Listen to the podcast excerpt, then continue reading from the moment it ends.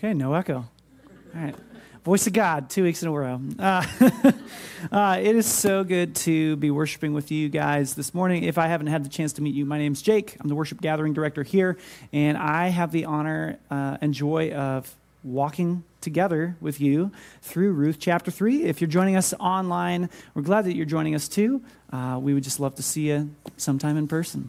Um, well, as Aaron mentioned last week, uh, we're going to be walking through uh, Ruth chapter 3 this morning. And for those of you who are visiting with us, perhaps for the first time, uh, we've been studying the book of Ruth, which takes, it takes us back about 3,000 years in history. Uh, Ruth occurs during the time of the period of the Judges, uh, which was around 1200 BC. And so we've been discovering some very important lessons about the love of God that have emerged through the narrative of Ruth.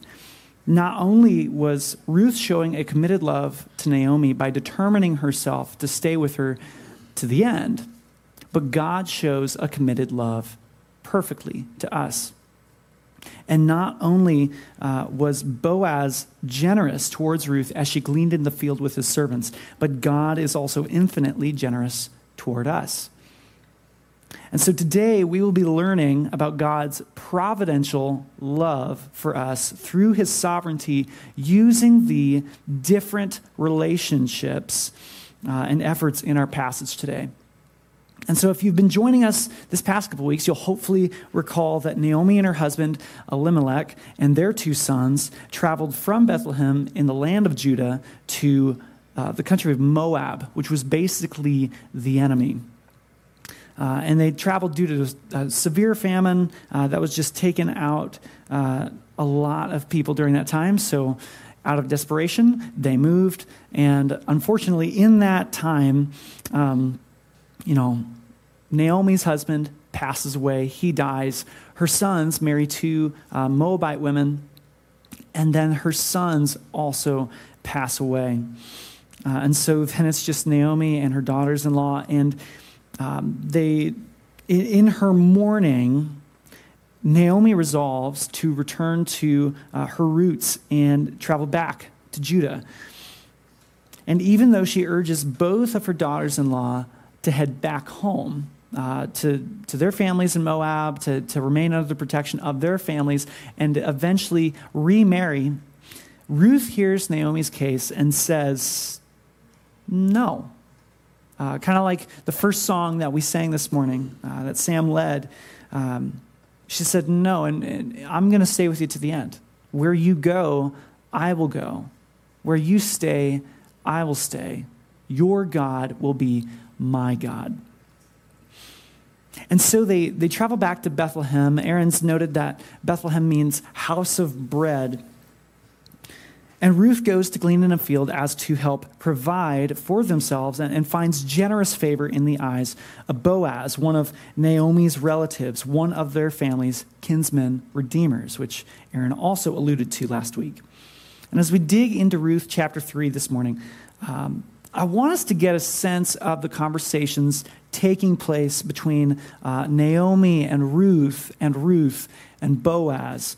Uh, because sometimes we can read the Bible kind of merely as a story and not take in the reality that these were real people in a real circumstance at a real place and time. Uh, so I want to invite uh, some folks to come up and read. Who would love to read the part of Naomi? All right, hand shot up over there. Jenny Anderson. I do have scripts. You guys don't have to memorize it. All right. All right, who wants to read the part of Ruth? No, Matt. who wants to read the part of Ruth? All right, come on up. And who wants to read the part of Boaz? Matt. Okay, I'll accept it. That is acceptable. All right, so let's uh, let's get you mics here. Jenny, would you mind just reading from that one? There you go. All right, and I will be the uh, narrator here, so you can follow along in Ruth chapter three. Then Naomi, her mother-in-law, said to her. My daughter, should I not seek rest for you, that it may be well with you? Is not Boaz our relative, with whose young women you were? See, he is winnowing barley tonight at the threshing floor. Wash therefore and anoint yourself, and put on your cloak, and go down to the threshing floor.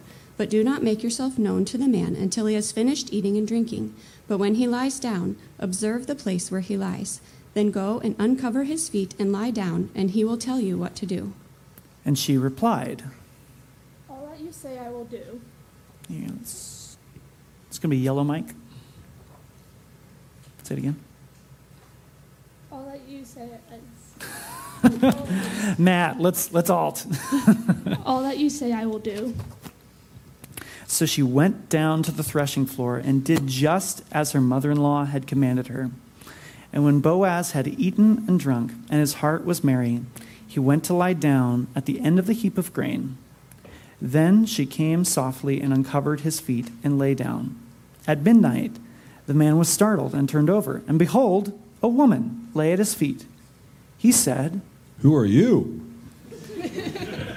and she answered, I am Ruth, your servant. Spread your wings over your servant, for you are Redeemer. and he said, May be blessed by the Lord, my daughter. You have made this last kindness greater than the first, and that you have not gone after young men, whether poor or rich. And now, my daughter, do not fear. I will do for you all that you ask, for all my fellow townsmen know that you are a worthy woman. And now it is true that I am a redeemer, yet there is a redeemer nearer than I. Remain tonight and in the morning. And if he will redeem you, good. Let him do it. But if he is not willing to redeem you, then as the Lord lives, I'll redeem you. Lie down until the morning. So she lay at his feet until the morning, but arose before one could recognize another. And he said, Let it not be known that the woman came to the threshing floor. and he said, Bring the garment you are wearing and hold it out.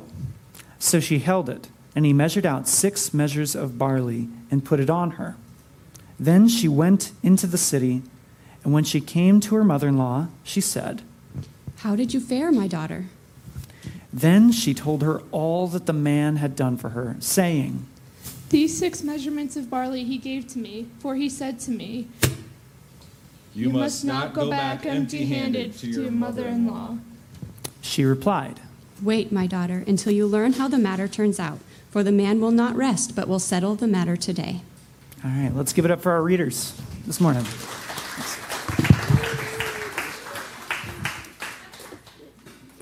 Yeah.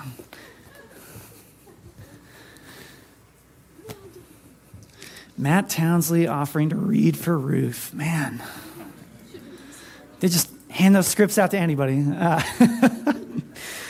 all right, so as we are getting into Ruth chapter 3, uh, there are a few Old Testament concepts, too, in fact, that we need to kind of familiarize ourselves with. Uh, Aaron had mentioned uh, earlier, or past couple weeks, this concept of the Redeemer, but there's actually a, uh, another concept that we need to understand before we take on that one. Uh, so the first concept is that of the levirate.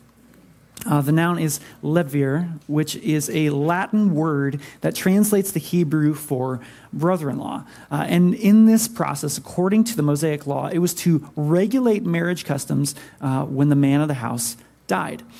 So, God, in his provision, rather than uh, leaving everything up to the whims of people who would likely take advantage of such a loss, if there was a death of the husband within the family framework, then God had determined a way in which the family would be cared for.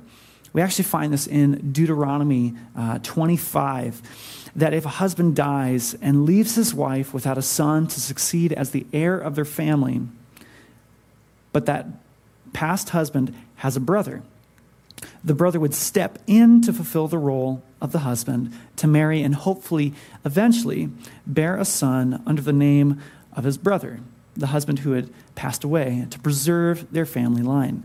Uh, now, I just, full disclosure, this was not a mandated law.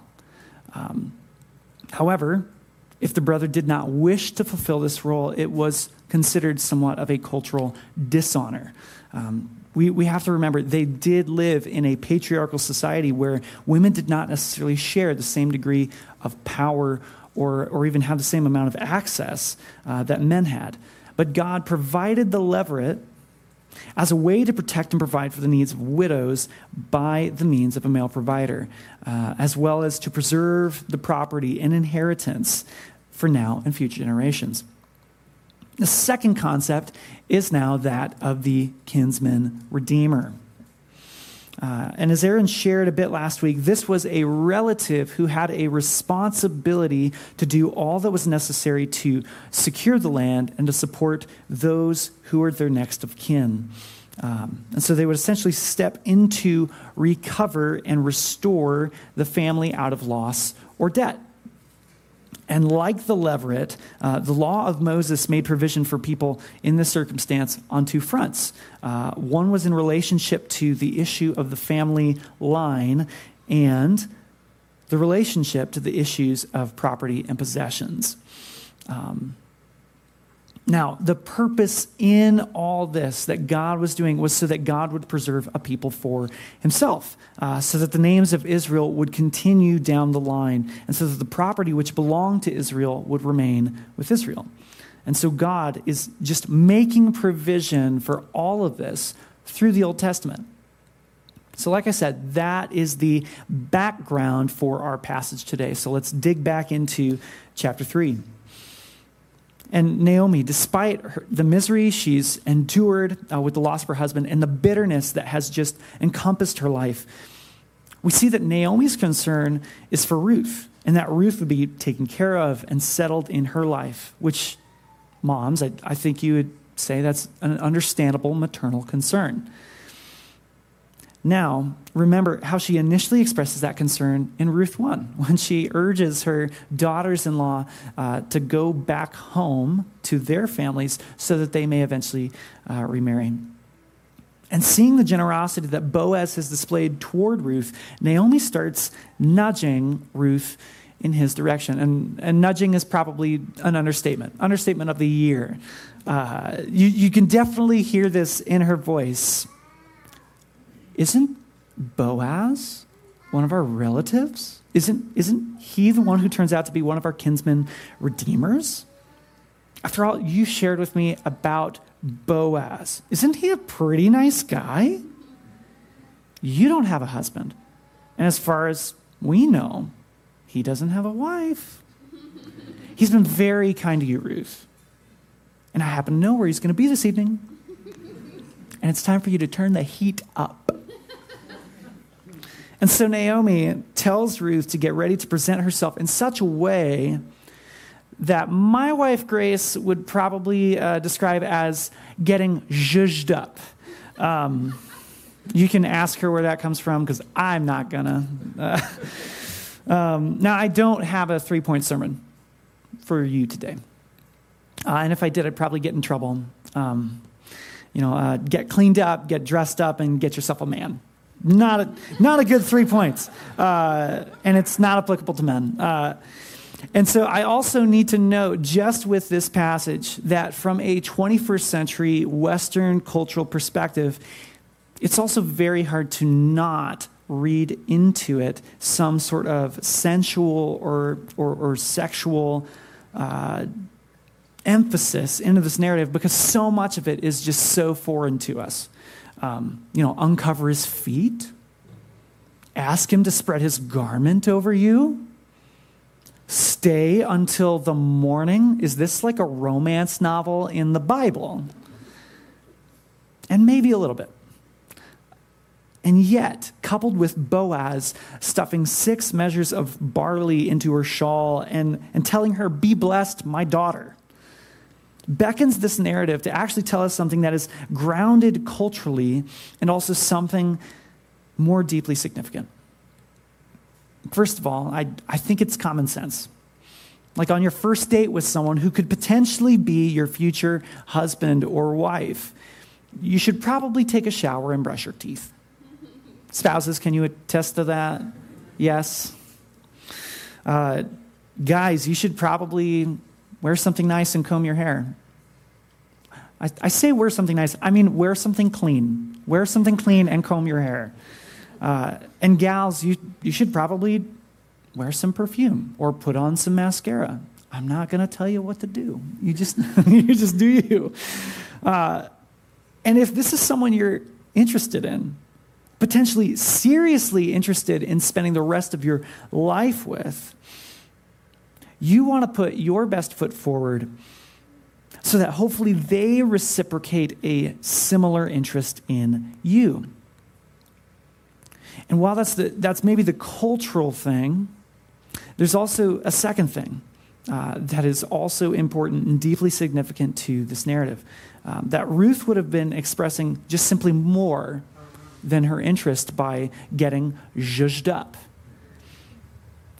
You see, in that culture, it was appropriate for widows who had lost their husbands to express their mourning outwardly through their attire. Um, it, it signaled to men that, hey, this woman has just lost her husband, her provider, her father of her children. She's off limits for now. And so Naomi is encouraging Ruth to express to Boaz through a change of attire, not, not through having her change attire. Okay. Stupid car joke. I'm sorry. through her change of her attire, that her season of mourning has passed and that she is ready and, and, and available to remarry. In, in other words, she's single and ready to mingle. Uh, and in fact, the word referring to her cloak in the Hebrew actually describes that of a heavy mantle, which would be worn as to convey anonymity and to shield her from uh, others, creating a sense in which she was dressing like a woman would dress for marriage. There was a sense of decorum and restraint and majesty to it. And there was a particular daily rhythm that Naomi was aware of that from uh, late afternoon to early evening, the wind would rise up from the sea, and that would be the time for threshing. That would be the time when Boaz and his employees uh, would thresh on the hillside outside their village. They'd throw the animal trodden grain up into the air for the wind to blow away uh, as to retain all that was good and beneficial to their harvest.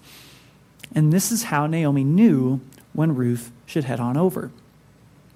And can I just point out, like, how Naomi proves her character in this? That despite what she's experienced, despite the bitterness that has been encompassing her whole life, that she is not begrudging, Naomi's not begrudging Ruth of remarriage.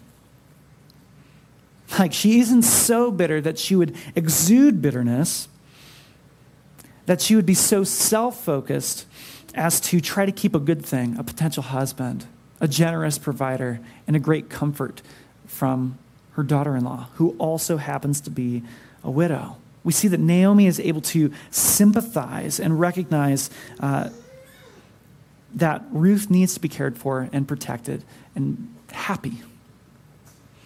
So as we move into verse 6 and onward, we, we see that Ruth uh, gets ready. She heeds Naomi's instruction, and she heads on down to the threshing floor.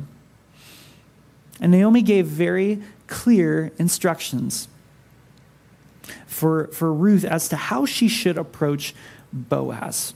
That, that after he's exercised his responsibilities on the threshing floor and would eventually fall asleep after his meal, that that is when she should approach him. And there, there needed to be a little bit of tact to it. Uh, she needed to be discreet, uh, not only to keep this encounter between them private, but also for the protection of her life and her reputation. What if the wrong guy sees her? And what if the wrong guy recognizes her? Her life could be put in danger, and her reputation could be dragged through the mud. Remember, this is a Moabite woman, a Gentile, in a Jewish Israelite land. So, what could be done to her or what could be said about her and spread around would be worse than something we would like done to us or said about us. And so, Ruth needs to be discreet. And Ruth places herself in a situation of extreme vulnerability. Here's a single woman heading on down to a barn full of men who've just gotten in a good mood. They've eaten and they've drank. And so she has to be extremely careful. And now, after a fulfilling day of work and ending with the evening of a good meal, these guys are going to go find a bed at night.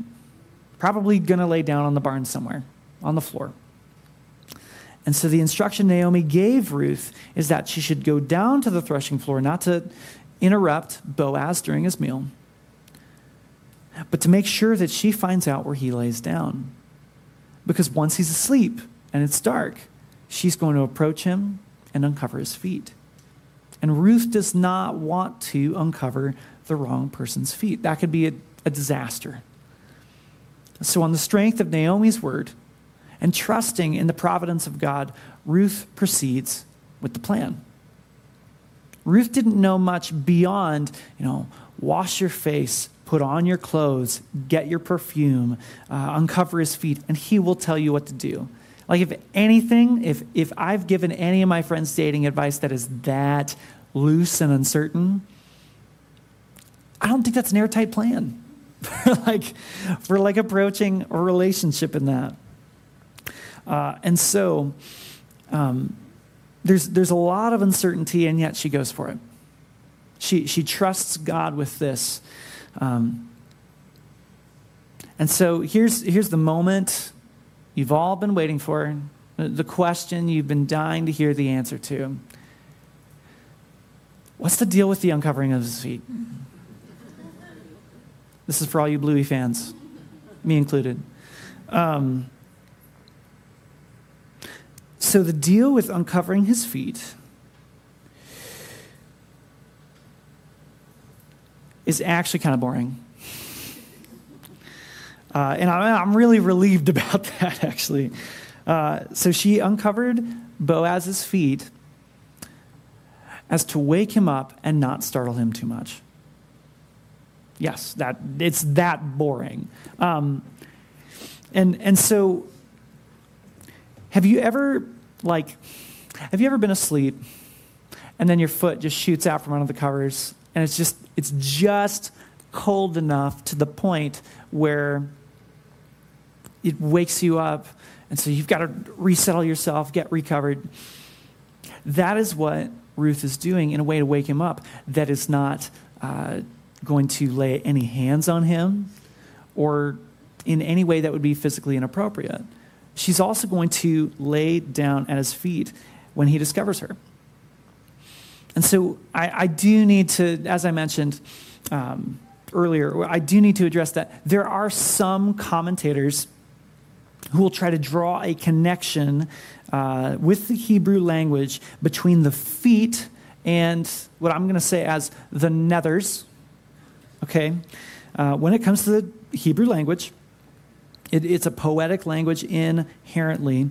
Uh, and, and they're going to try to imply that this was a Hebrew euphemism, um, or that this, this interaction had a sexual element to it. But nearly all commentators who put forward this argument ignore the entire surrounding context of this story.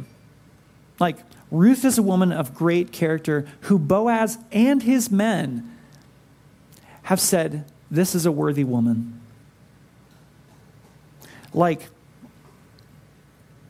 Boaz in chapter 2, we, we just read last week, he even commends her for what she's done, like leaving her home and staying with Naomi, living as a foreigner in an unfamiliar land. And then, in this act of laying at his feet, even though he's been startled to find her there, he explicitly says that this is an even greater kindness that she has shown to him than what she had shown to Ruth. Because in laying down at his feet, she is not only communicating that she respects him, and that she's at his service, but she's also proposing marriage. And so, when he asks her who she is, she, just, she doesn't just say, I'm Ruth, your servant. she keeps going. Uh, Naomi had told her to introduce herself, let Boaz tell you what to do, and Ruth keeps going. She says, Spread your wings, which would refer to uh, the, the wings would be like the, the fringes of his garment, which would also refer to, Please provide refuge, take me in. And she says, Spread your wings Spread your garment.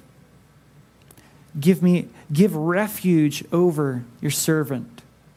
For you are a redeemer. And now before anybody says scandal, you know, or you know, you go girl, like shatter that glass ceiling. Um, I had to I had to withhold from doing like a a Valley Girl impression for them. Uh, I think we need to recognize that uh, this was not at all uncommon in the case of the kinsman redeemer dynamic.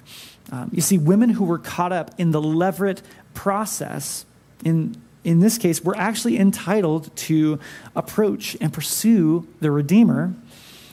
Perhaps, you know, if the man was just unaware, or if he was trying to avoid and was hesitant towards stepping into that responsibility. So as Ruth approaches Boaz, though she initiates, her plea is such that she is actually calling on him to, be, to be the doer who acts so that she may be the receiver of his action. And because Boaz is the honorable man that he is, he honors her. He knows her plight. He's seen her proven integrity, and he's willing to step up to the plate. But if you notice, if you look in the text at verse 12, there's actually a kinsman closer than him. There's, there's actually a, uh, a person, a relative, who's closer than Boaz, who's supposed to fulfill this role as the kinsman redeemer. And while Boaz is willing, because he is an honorable man, he is not about to circumvent the whole process so that he can get what he wants. Women, can, can we just acknowledge that that's like a trait of integrity right there. Like he's not going to try to figure some way out to get you that's dishonest. And now, considering the context of the passage that I shared about these cultural, societal provisions, it kind of makes you wonder like, the, the fact that there is another kinsman, like, was Naomi trying to, like, by this approach to Boaz, uh, try, trying to get this other kinsman to, like, recognize his responsibilities and step in? And while that's a hypothetical, I don't think that's Naomi's intention. Because by urging Ruth in this direction, it just becomes gradually more apparent that any action on the part of Boaz wasn't going to be because of his responsibility on, on the requirements of law, but it was actually going to be based on the generosity of his heart. And so Boaz, like Naomi and Ruth, trusts God in his providence. You know, he, he says, you know, if the closer kinsman comes in, steps up, and fulfills his duties, so be it. That's good. Like Naomi and Ruth would be provided for, they'd be taken care of. But if that man steps down, Boaz promises to Ruth that as the Lord lives, I will redeem you. So he has her stay until morning to help conceal her from harm, from uh, both the sake of her physical protection, because, you know, who knows, might be walking around at night, and to protect her reputation, because who knows what uh, someone might say, what rumor they might spread about Ruth, you know, if she's doing the quote unquote walk of shame from a barn full of men. And so Boaz is trying to protect her life and her reputation by having her just stay until the morning. And so she walks home in the morning. She's, she's got the, the six measures of barley on her back. She brings that home. Uh, and when she returns to Naomi, Naomi's ready for the girl talk. Like, how'd it go? What did he say? Spill it. Tell me everything. And so Ruth tells her everything. Everything from his generosity to his integrity to let the process play out and not jump the gun, and his willingness to step up to the plate to redeem her. And not only to redeem Ruth, but through this uh, levirate process, he would also be redeeming Naomi's family as well. And Boaz tells Ruth as he sends her home with a shawl full of barley, You must not go back empty handed to your mother in law. Do you remember at the end of Ruth chapter 1? They've come back home. The people are saying, Is this, is this Naomi? Which means pleasant. And Naomi responds, Do not call me Naomi. Call me Mara, bitter, because the Lord Almighty has dealt bitterly with me. I went away full. I had a husband. I had two sons. We had a future. And Yahweh brought me back empty. Can you imagine the hope that would have sparked in Naomi's mind and her heart when she hears the words of Boaz? That despite her tragic losses and her grief stricken bitterness, God had her safely in the palm of his hand. You can hear the, the sense of palpable hope and confidence when she responds to the words of Boaz. She says to Ruth, Wait, my daughter, until you learn how the matter turns out. For Boaz will not rest, but will settle the matter today. Now, I'm, I'm not going to spoil how the story ends. Um, come back next week. Ed is going to finish off uh, Ruth uh, in chapter 4 with us next week. And like I said, I, I do not have a three point sermon for you today. If you walk away from this with, you know, get cleaned up, get dressed up, get yourself a man, uh, we got to talk after service because that's a serious problem. Um, but there is one thing I do want you to walk away with.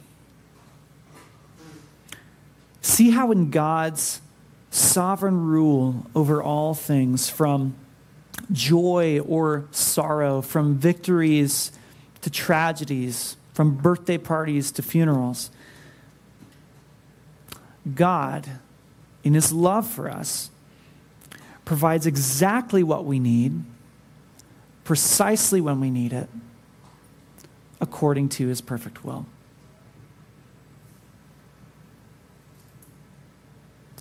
And by no means do I think uh, that we're, we're going to always be able to see the way in which God is, is weaving himself into our stories, nor, nor do I think we'll fully grasp um, why God lets some things happen and not other things. But our lives are not happenstance. God is in the midst of it all, working all things together for the good of those who love him. All things, Paul says in Romans 8.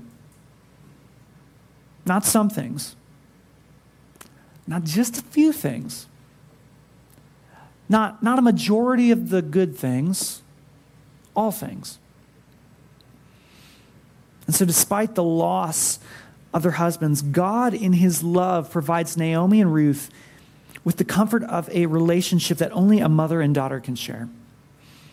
Despite their vulnerability and poverty, God, in His love, provides Ruth with a field to glean in, which not, you know, well, just so happens. No.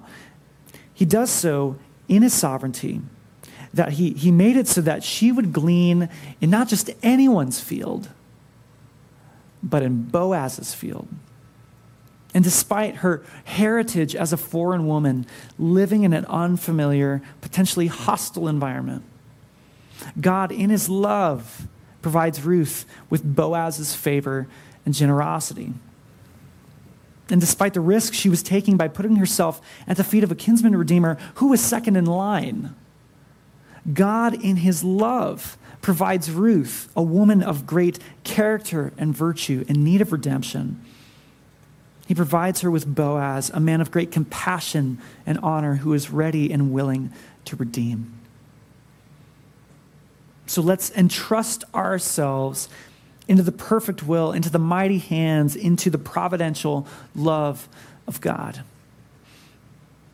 And, and before we move towards taking communion together, I want to point us to one more element of the story I think is especially important. As we're walking through the book of Ruth, does Boaz remind you of anybody?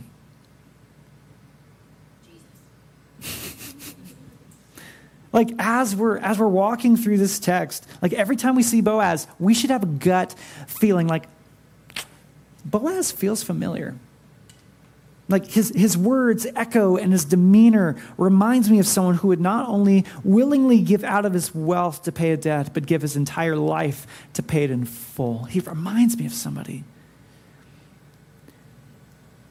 yeah it does remind you of somebody somebody that Bridget creepily whispered. it is.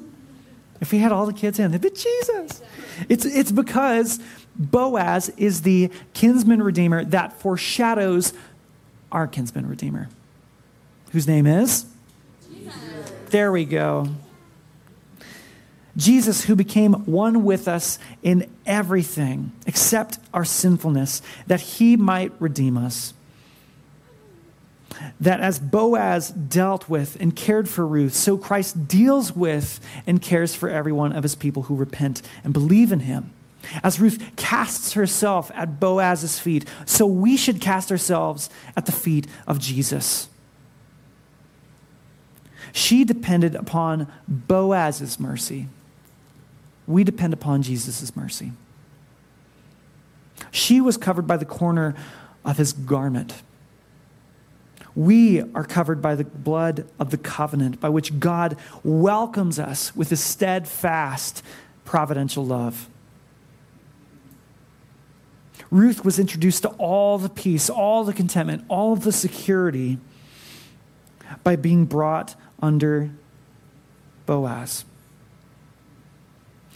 And we, in the shadow of Christ, find that he soothes our sorrows, he calms our fears and he dries every tear.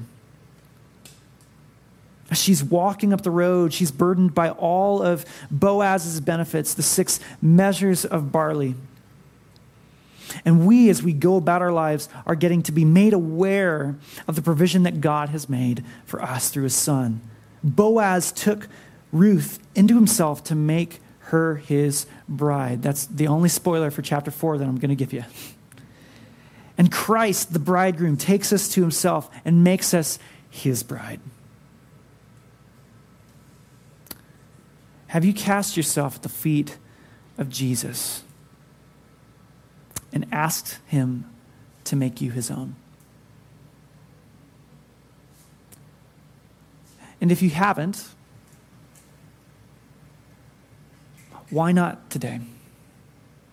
Why not ask him to cover you?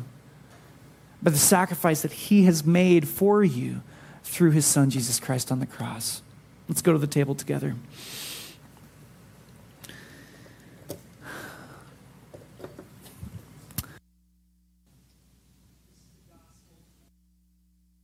This is the good news of what God has done to forgive us of our sins, to justify us in His sight, and to accomplish our redemption.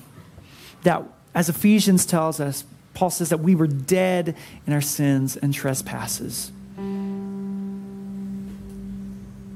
But Jesus lived the life that we should have lived. And he died the death that we deserved to die.